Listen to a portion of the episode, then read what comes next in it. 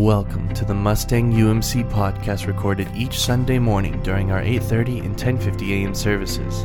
We invite you to join us in praise and worship during that time, and our hope is that this podcast serves as an encouragement for you and for your family in your daily life.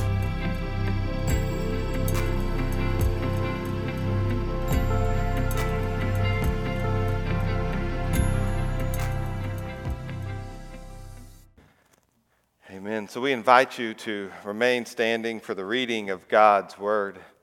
So today our scripture comes from Luke chapter 18, verses 9 through 14. As we continue this sermon series on unity, let us hear this text. He also told this parable to some who trusted in themselves that they were righteous and treated others with contempt. Two men went up into the temple to pray, one a Pharisee and the other a tax collector. The Pharisee, standing by himself, prayed thus God, I thank you that I am not like other men, extortioners, unjust, adulterers, or even like this tax collector. I fast twice a week. I give tithes of all that I get. But the tax collector, standing far off, would not even lift his eyes up to heaven, but beat his breast, saying, God, be merciful to me, a sinner. I tell you this the man went down to his house justified rather than the other. For everyone who exalts himself will be humbled, but the one who humbles himself will be exalted. This is the word of God for the people of God. Thanks be to God. Amen. You all may be seated. Let us pray. And so, Lord, we do just pray. Lord, we pray for your goodness, your faithfulness, your love. We pray for your insight into your truth, Lord. We believe that your word is true. And it's just as true for us today in Mustang, Oklahoma, or wherever we're listening as it was 2,000 years ago when you said the parable for the very first time. So, Lord, help us to hear your truth for us and for this world. And it's in Jesus' name that we pray. Amen. Amen.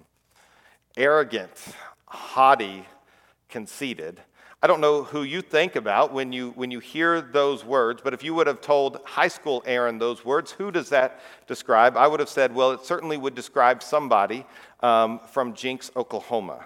Um, I went to, to, high school up in Owasso, and, um, and we just despised the Jenks Trojans. They were in the middle of their um, football run where they just won every single thing all the time. And, um, and I was convinced in my mind that not they were better than us at football. The scoreboard made that evidently clear. But also, they were worse than us as human beings. Um, and I was convinced that everybody from Jenks was arrogant, they were haughty, they were conceited, that they had this air about them where they thought that they were just better than everybody else. There was a smugness when I looked across the way. And what was weird about that was, was they had such a smugness, smugness about them being better that then I had a smugness about thinking I was better than them as a person level, right? They may have been better at football, all right, but I was a better person than them. And I was convinced that everybody from Jenks was this arrogant person. And so it was quite actually a surprise when I went to college. And, and uh, one of our friends that we met in college was a lady by the name of Bonnie, and she was from Jenks. And she was a nice person. And I was shocked because I had such a, a, a I don't think people understand. Well, you all kind of get it, Mustang Yukon. You kind of get this sort of way of, of just like, I mean, like, I would refuse to buy gas in Jenks because I didn't want to contribute to their economy, right? Their, their football coach was a guy by the name of Allan Trimble who passed away um, from ALS. And, and from everything I understand, he was a great Christian man. But in high school, I didn't understand that, didn't see that. And, and so around Easter time, we would sing this song, Were You There, in church. Maybe you remember this, Were You There? And, and so the, the chorus of Were You There goes, And sometimes it causes me to tremble, tremble, tremble. And I couldn't sing those words, all right, because I didn't want the, the, association of that man and all this sort of stuff of Jenks. That was, that was where my level of sort of um, hate sounds like a strong word, and maybe it was, but that's where it was, right? And so, so I had this attitude towards them, all right? And so I was surprised when I found somebody who, who, who, who didn't represent what I thought of those other sort of people. And I began to think that I was better than them because I wasn't this particular way. Now, I do, like I mentioned, I think there's things that people are good at, um, and there are some things that people are better at. And so, kids, um, in box one of, of your little books, or if you're watching at home, we'd invite you just to get some paper. In box one, I want you to draw a picture of something that you are good at, because we all have different things that, that we are good at, but that doesn't mean that we are fundamentally better or worth more than other people. But I think that's part of what we want to do as people is that we want to live lives that are right, that are good, and that are worthy. And we want to be people who, who are right, who are good, and who are worthy. Now, some of us are more consumed with that than other people, all right? That there are some of you that have to be right all the time. And you guys are the ones that are going to argue to us about everything, all right? There are some of us that, that spend so much time that we want to be known for our goodness that we're going to do everything, even pleasing people, to, to try to be good. And we all want to live lives of worth or accomplishment, that, that, we, we've, that what we've done in our life is a worthwhile effort. And so sometimes we spend a lot of effort trying to do those things. And I think this is actually a good thing. That To be right, to be good, and to be worthy, this is a good way to live. But so many of us, we take the lazy way in order to prove it. And so instead of just trying to live in God's rightness or God's goodness or in God's worthiness, all right, and living in the truth of what that means for us, we do the lazy, easy thing, which is to compare ourselves to others. All right? And so what, what begins to happen is that we say, well, I'm more right than you, and thus I'm better than you. I'm better than you. My behavior is better than you, and so I'm better than you. I'm more worthy, I've accomplished more, thus I'm better than you. And we use this awful thing called comparison to raise ourselves up at the expense of lowering other people. And it's not just something we do today, it's something that's been around for a long, long time. And in fact, that's why Jesus used this parable was to show us about the art of comparison and how it often fails us. Now, he starts the story with this, and I think it's really important. He says in verse 9, He also told this parable to some who trusted in themselves that they were righteous and treated others with contempt. Jesus often went to the religious people and he pointed out their faults and their failures. And he used this group called the Pharisees who struggled with self righteousness. And he gives us this clue to understand whether or not we are self righteous. And so that's this that if we, we might have a self righteousness problem if you treat other people with contempt. If you scoff at other people, if, if you think, oh, I can't believe that, I don't understand that, if there's this contempt that sometimes comes out of you, then we will sometimes struggle with self righteousness. And so, if that's you, and sometimes that's me, all right, that's one way that we can check ourselves in the midst of this. Now, again, he was, a, he was particularly talking to the Pharisees. Now, the Pharisees were religious leaders in those days. And, and let me just kind of give you an example of, of sort of the, the level of religiousness and, and sort of goodness that the Pharisees tried to have. All right, and so what a Pharisee would, would try to, um, tried to do is they wanted to practice the law perfectly. Now, when I say the law, I don't just mean the Ten Commandments, all right? But um, the first five books of the Bible Genesis, Exodus, Leviticus, Numbers, Deuteronomy that's considered the law. And in there, there are very particular laws about all sorts of things, all right? In there, you can find out what sort of insects to eat, and not eat. In case you were wondering which ones were holy and not holy, I think it's in Leviticus somewhere. Um, some of you may look in the book of Leviticus for the first time in a long time trying to figure that out, all right? But, but they, they, so they, they would do everything they can to follow not only the Ten Commandments, but the laws that were in there, but also anything to keep them from particularly getting into that gray area. And so let me give you a couple of examples, including one from, from modern day. And so one of, the, one of the commandments is to keep the Sabbath holy. Now, one of the ways in which you would do that would be to not work on the Sabbath. Now, so then they had to begin, begin defining what does not working on the Sabbath mean? How do you, what, uh, what can you do, what can't you do? And so I was told of, a, of an apartment building in Jerusalem that um, one of the things that was determined was work was to press a button on an elevator to go up or down. And so on the Sabbath, which was Friday night to Saturday night, this elevator would stop on every floor so that nobody had to press a button on the Sabbath. Imagine living, living on the sixth floor and wondering, do I really want to go out because this elevator ride is going to take forever, right? And just all the way down and all the way up. But that was considered work. And so, one of the reasons why Jesus was so critical and did stuff on the Sabbath was because they, would, they had these, all these things that said, This is work. And so instead of keeping the Sabbath holy, they kept the Sabbath restricted in that way and didn't even allow good things to happen. Now, another thing that you may um, have sort of heard about and may be familiar with is this idea of kosher. All right, so there's a scripture that says this At no time can a, can a kid be boiled in their mother's milk. And so the idea being that you wouldn't want to have a goat that, that you were making dinner with that was somehow being cooked in, the, in their own mom's milk. And so the way they did to protect that was that meat and dairy has to be prepared completely separate. All right, and that they would have all these restrictions about what would happen in the kitchen so that there wouldn't even be the chance that you accidentally cooked an animal in its mother's milk. Do you see the way in which all these restrictions? And so, if you were a Pharisee, it means not only you, you didn't just live by the 600 laws or so, whatever it is in the, in the Torah, but all these other things as well.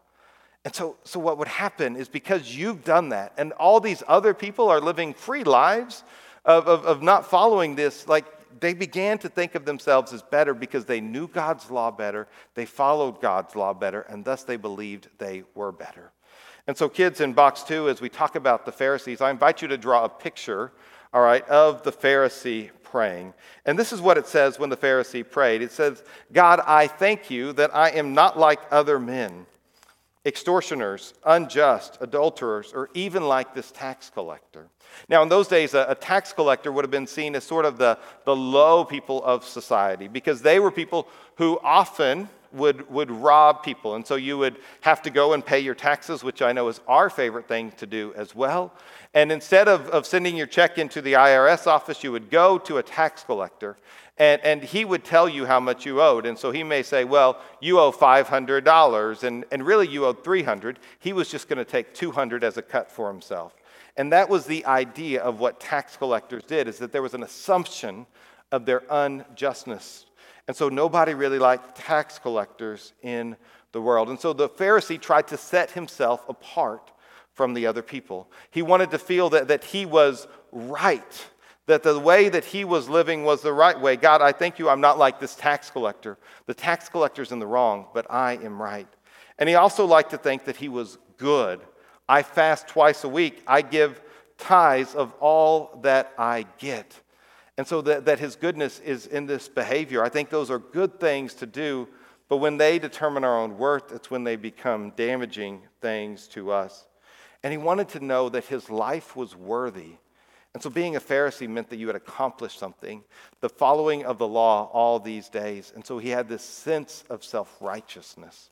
And so the Pharisee represents people who are self righteous. And this is what we see happens that when the self righteous walk up to pray to God, they end up looking down at their neighbors. All right? That when they, when they come to an encounter with God, they begin to look down on other people because they feel like they are closer because they are good, because they are right, because they are accomplished in those ways. But then we get a comparison to the humble. And the humble walk up to God and look down at their own heart. This is what it says for the tax collector.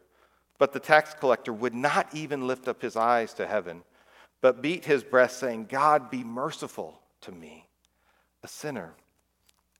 The humble walk up to God and they look down at their heart and they say what we call as the sinner's prayer God, be merciful to me, a sinner. And so, kids, in box three, I invite you to draw a picture of, of the tax collector um, praying. What does he look like when he prays? And so we get these sort of different extremes uh, the self righteous Pharisee who looks down on other people, and the, the tax collector who can't even look up. You know, there was a sense, in, especially in the Old Testament and in Jesus' days, that God, we couldn't handle God's holiness. We couldn't look at the face of God, especially. We see that in the story of Moses, that there was too much holiness that was there. And that our approach to God needs to be a humble one. I think of that, that song, I Can Only Imagine, right? That what will it be like when I, when I get to heaven? Will I stand before your glory or to my knees will I fall? Will I sing, sing hallelujah? Will I be able to speak at all? That, that when we encounter God, that, that it should be such a humbling thing. And really, sometimes we can even see that in, in architecture, in the way that, that churches were built. At the church I was at in Tulsa, we had a 1928 Gothic cathedral. It's kind of one of those classic cathedrals you'd see um, in England. And so when you walked in, it was just huge, vast place.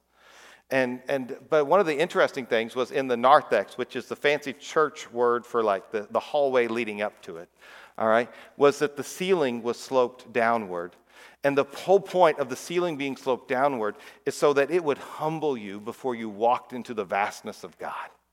Is that you would be humbled when you walked into the sanctuary in a place in which you were encountering God. My dad, uh, he was here at the first service, and he told me, he said that, that he heard a story one time of, of somebody who was telling a little kid about what, what the sanctuary was. And um, it was one of those sort of big cathedral sanctuaries. And um, so his parents said, Well, it's kind of like God's house. And, and so when he walked in and he saw the vastness of the sanctuary, he said, Wow, God must be really big. Isn't that the way it is? Is that we need to be in awe of God's goodness, of God's righteousness, of God's worthiness.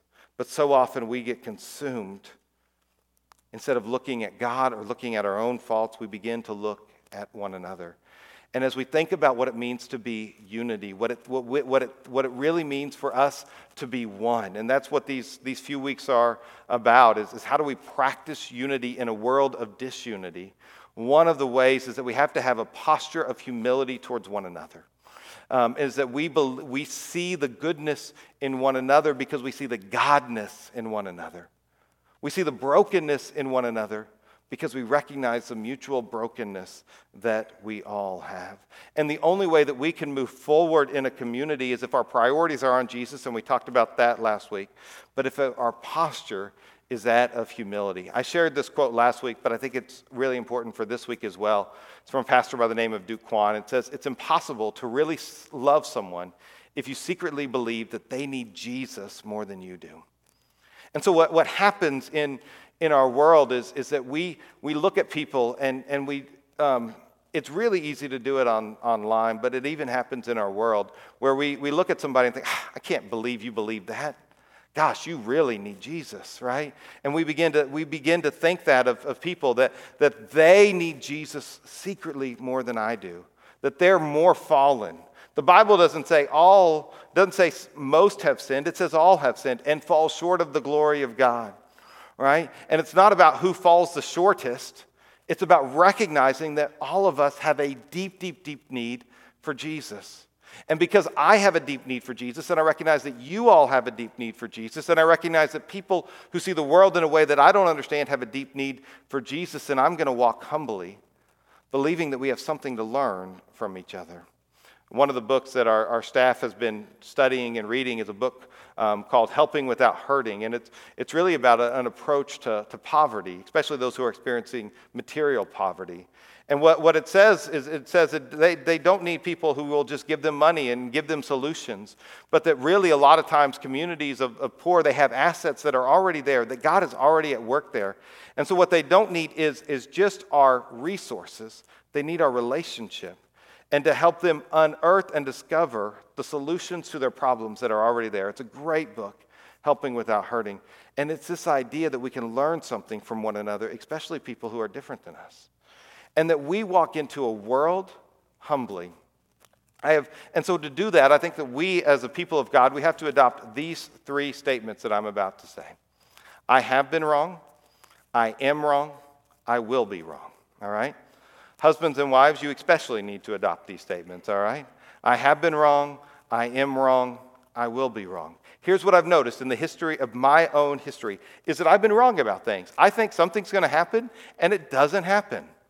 All right? I, I think this way about something I've, I've read in God's Word, and then later on, I see it differently. I think we've all had that experience. We've looked at the Bible, and then there's been a scripture that hits us in a way it's never hit us before. I have been wrong. And so, knowing that, I believe that I probably am wrong about things right now. I cannot tell you, oh, I'm wrong about that, because I would have changed my mind already. But I just know, because of the history of my own fallenness and the history of humanity, is that there are things I think or believe right now that I probably won't agree with in five years or in 10 years. All right? And that also, the hist- my own history and the history of other people tells me that I will be wrong. And so, what that means is that we need to be people that are listening to one another, that go in with an assumption that we don't have it all figured out, but that we actually have things that we can learn from one another. And ultimately, what we are all trying to do is to learn from God. Because ultimately, to be a community of unity, it means that I'm confident in God's righteousness and not my own righteousness. I am confident in God's goodness and not my own goodness. I'm confident in God's worth and not my own worth.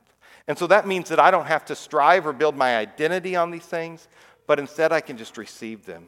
I think of this, this, this song that um, sometimes we sing. It's called Freely, Freely. And it says, Freely, freely you have received, freely, freely give. Go in my name, and because you believe, others will know that I live. That because we receive goodness from God, we share it with others. Because we, we, we receive his righteousness, we, we share that with others. Because he's said that we are ch- children of God, that we are co heirs with Christ, that we are worthy and accomplished, not because of what we've done, but because who we're in a relationship with, we are loved. And this calls me to humility and it calls me to walking with other people. And so, kids, in, in box four, I'd love it if you would write words or draw pictures like what, is it, what does humility look like, or what are some words that you would associate with it?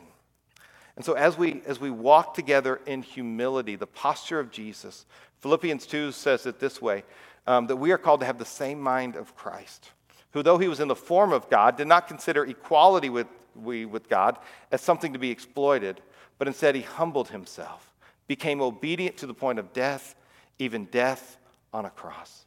That the way of Jesus is the way of humility, it's the way of honoring other people, it's the way of walking together in love. Now, a few years ago, I had an opportunity to go to South Korea. Um, I always make sure I let people know I went to South Korea, not North Korea, um, but I went to, to South Korea.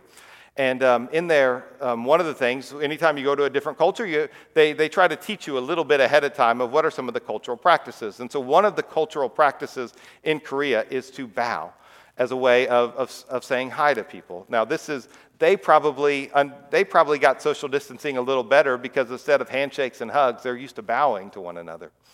Um, and so they taught us that one of the ways in which we can honor people is that we can bow.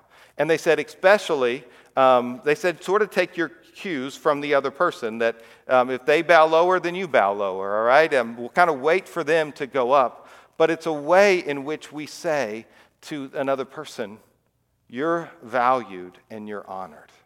Now, I can't imagine us doing that in, in, in, our American world right now, but I think what a great posture of the heart is, is to bow to one another, is to, is to honor one another, to say, You're of worth and value, you are loved, and I, I value you as a person, not just what you can do for me or not just your opinion, but to your humanity I bow, and I'm reminded that we have something to learn from one another.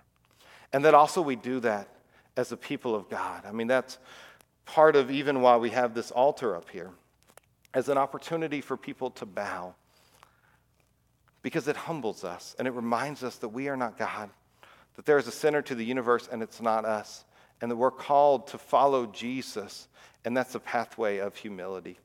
Because if you, if you kneel at your seat or at home or at this altar, it's hard to look down on somebody when you are bowing to God. It's hard to look down on somebody if you're knelt before our Father, saying, Lord, save me, have mercy on me, a sinner. And one of the things I see do so lacking in this world, one of the things that I see that we're missing out on, and one of the best things I think the, the Christians can offer our broken world is humility, a posture of grace, saying, You matter to God, and I want to walk with you, and I want to learn from you. And so much of what we see is people who won't do that. They say, I'm right, I'm better, I'm more accomplished instead of saying, let's do this together. And so I'm going to invite us to wherever you are to have this posture of humility and grace. And so as we sing our, our closing song here in just a second, um, I, I, am going to go ahead and open up the altar. And, and if you want to come, and you're welcome to, to kneel at the altar if, if you need to, and just say, Lord, I'm here. And, and maybe I've struggled to, to love my neighbor, but I want to humble myself and walk with this community. So let us pray. So, Lord Jesus, Lord, so many of us, we, we sometimes we look at the Pharisees and we think, gosh, I wouldn't be like that. But the truth is, we all find ourselves like that. We're, we, we can become consumed with our own righteousness, with our own goodness, with our own worthiness, that we don't trust in your worthiness, in your goodness, and in your righteousness alone. And so, Lord, we do pray that we would humble ourselves Lord, most of all to you, but also to one another, knowing that inside every person is your grace. There's a spark of the divine, there's your Holy Spirit and your love. And so, Lord, we do fall down. And Lord, we want to do our best not to compare ourselves to other people, but to, Lord, say, in your mercy and in your grace, have mercy on us, a sinner. Lord, may we stand so in awe of you that we walk on our knees on the path of the cross. It's in Jesus' name that we pray. Amen.